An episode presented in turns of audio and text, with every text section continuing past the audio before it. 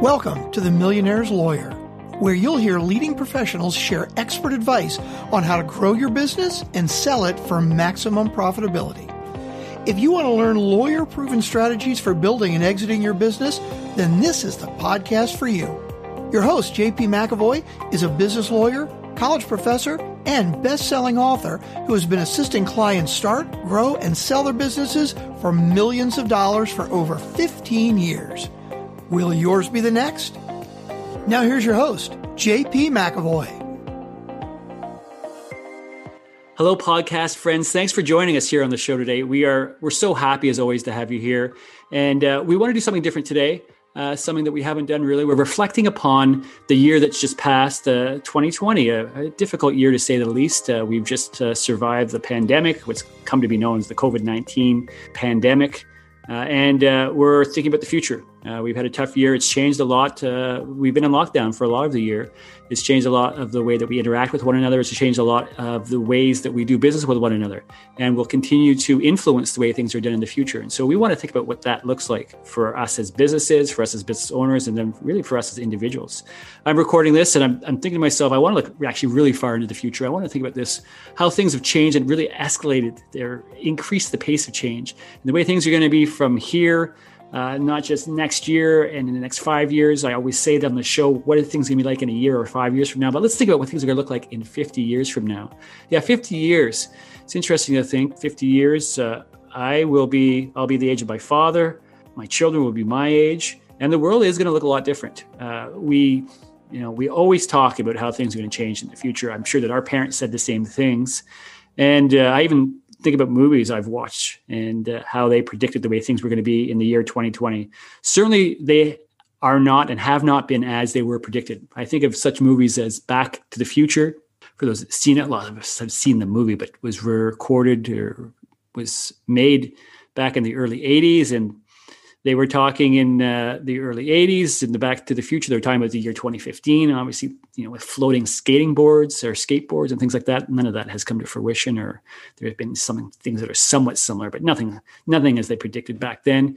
And then you think about other movies uh, even more iconic films things such as blade runner that uh, again shot in the early 80s and it was predicting a time in the, the 2019 2020 timeframe so about right now. And obviously much different uh, world uh, now than was predicted back then, let's say, and obviously a much better world than was predicted for uh, the purposes of that film.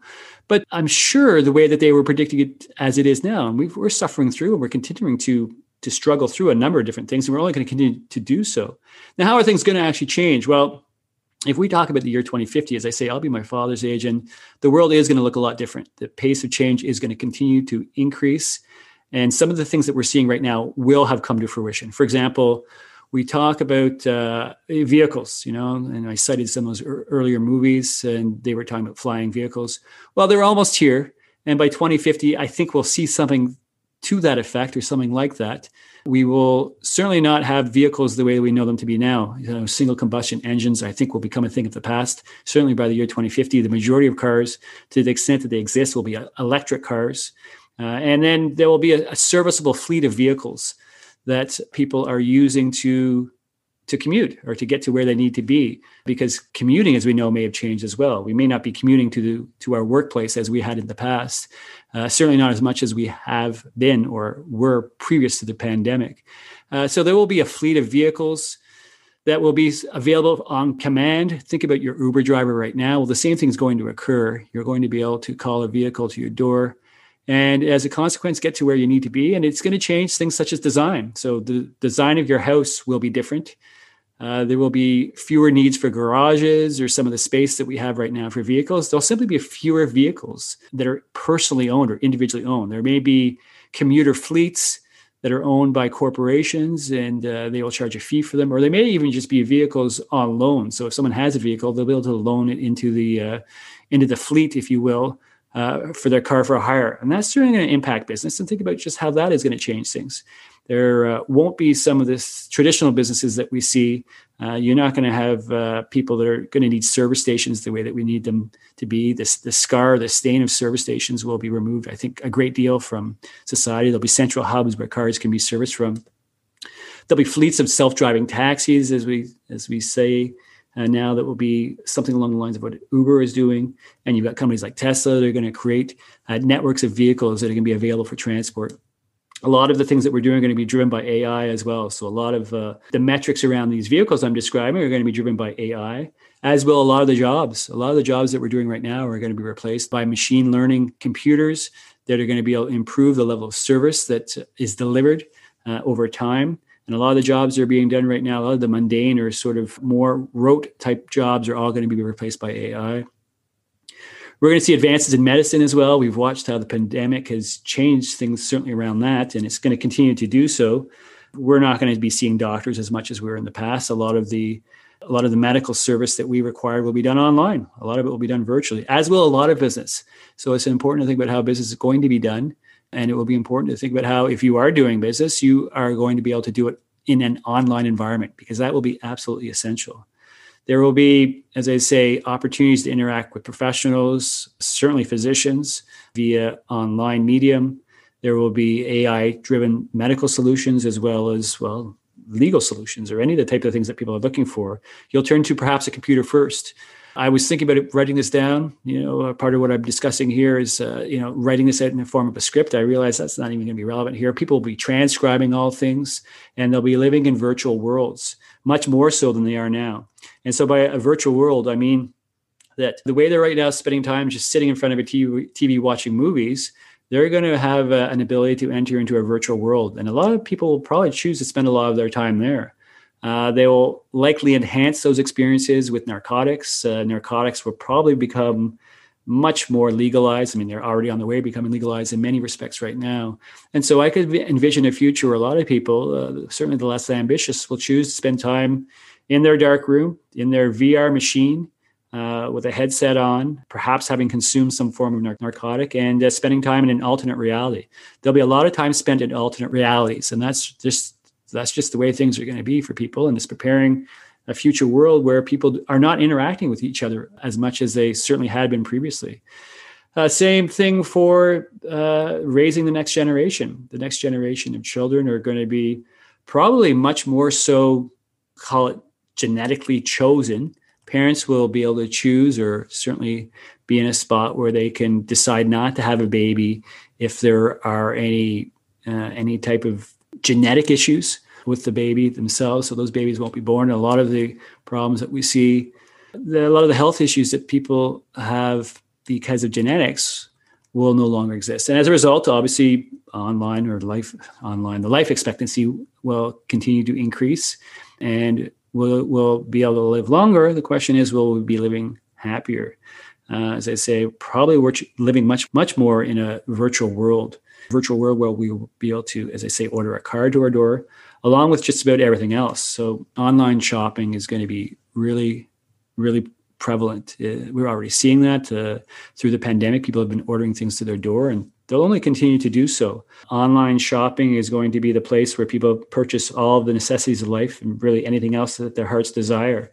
I think that that means big box stores will have virtually vanished they'll be replaced by those that are providing online services, online deliveries uh, with uh, robotic deliveries or some form of automated delivery, again, relying on that network that we uh, described before. And with that comes obviously a shift in the way that people interact. Uh, they won't be seeing each other as much. There'll be opportunities to get together. Uh, and uh, sometimes in public forums, but oftentimes I think it'll be occurring in virtual spaces. So families already are gathering via Skype or Teams or Zoom, and they're going to continue to do that. You'll continue to interact more and more that way. And that's the way people are going to work as well, to the extent that people are working. There certainly will be jobs for people that are skilled experts in their particular field of expertise, but there are going to be a lot of jobs that are going to be replaced by machines. And I think with that as well is is going to create a situation where there will be a much higher degree of unemployment. A lot of people will be, as I described before, probably living in virtual worlds and probably receiving some form of assistance. I can imagine there'll be a situation where there'll be a a, a much larger degree uh, of social uh, safety net. I imagine administered by forms of government that will uh, provide a basic income level for individuals, and a lot of those individuals will choose not to work, or there won't be employment available for them. And uh, that will be what is required in order to have society continue to function, I think. Because in the absence of that, please don't consider me to be any form of uh, conspiracy theorist, but there'll be there'll be people that will suggest that uh, without that form of assistance, uh, that there would be people rising up, people trying to uh, take uh, control of the functionings of society. And so I think that we're going to see certainly a rise of extreme extremists on either end of the spectrum and then some form of trying to flatten the curve, to use the analogy that's been used for the pandemic, uh, to have people working in ways that uh, allows for the functioning of societies. And with that is going to be, I think, tighter controls over uh, technology. I think that uh, when we talk about privacy and things like that on the internet or the way that we use technology, I think that uh, we're going to be abandoning a lot of those privacies for the comforts that allow society to function. We're seeing right now with contact tracing and things like that, how the doors have been opened. And there's going to be a lot more of that type of thing that kind of settles into the future. And it's going to be it's going to be the norm. We now thinking about these issues are perhaps a little wary of the, the potentials for abuse. I think that future generations will accept it as a norm. And I think that's perhaps what is going to occur. And so how does that impact things? Well, for business, certainly you need to shift to an online environment. Uh, we already all know that now. And if you aren't surviving or living in an online environment, you need to be. So your business needs to shift or think about that. You need to think about how some of the, the traditional businesses or services are going to be replaced by AI uh, and the coming shift that will occur with regards to that. And place yourself, if you're a business owner or an individual thinking about the future of business, in a place where there will be a need for these services. There will be need for social services, interactions, and things that uh, certainly give people the ability to be entertained, but there will not be as many places for them to go to be entertained. I think that a lot of the food uh, that uh, we eat, a lot of the food that uh, we are served, uh, will be again done by way of automation. There may be hostesses or people that uh, put a happy, smiley face on the food that's arriving or that you're being served. But the fact of the matter is, a lot of it is going to be uh, delivered by machines.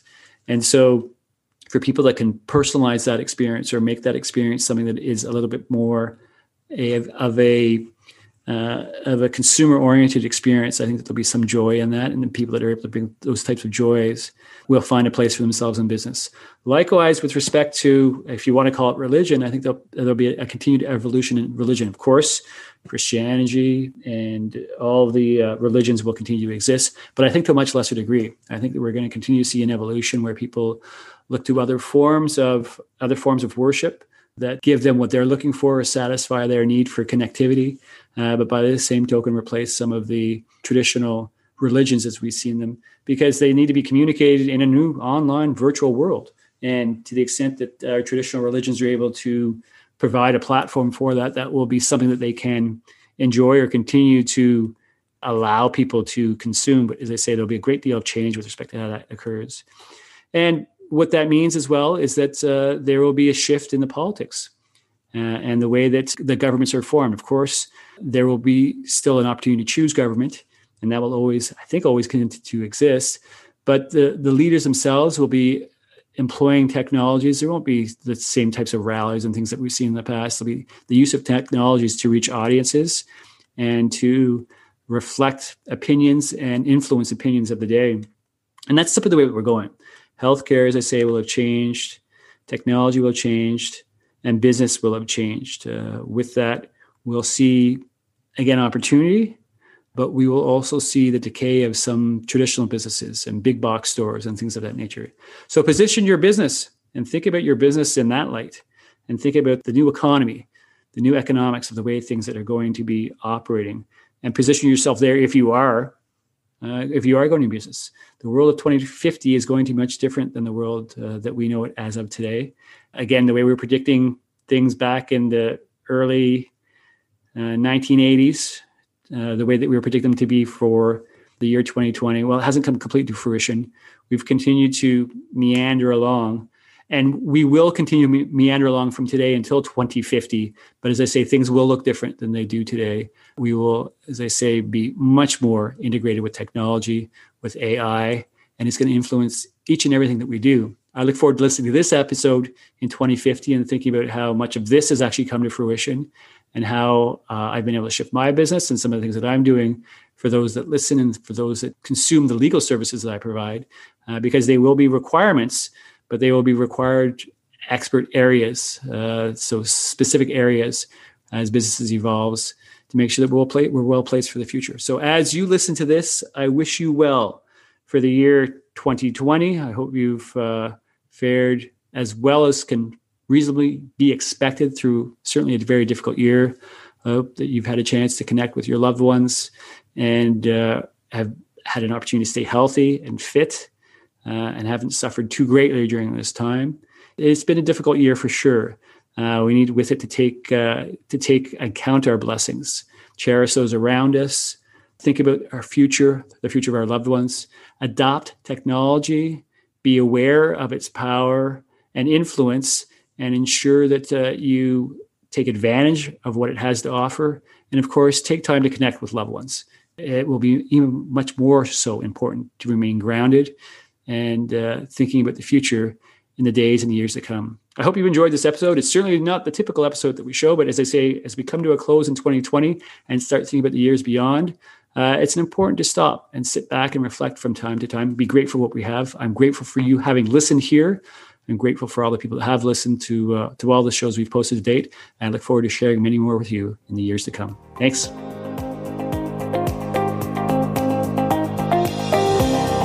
Listening to The Millionaire's Lawyer. Please subscribe and rate on iTunes or wherever you get your podcast.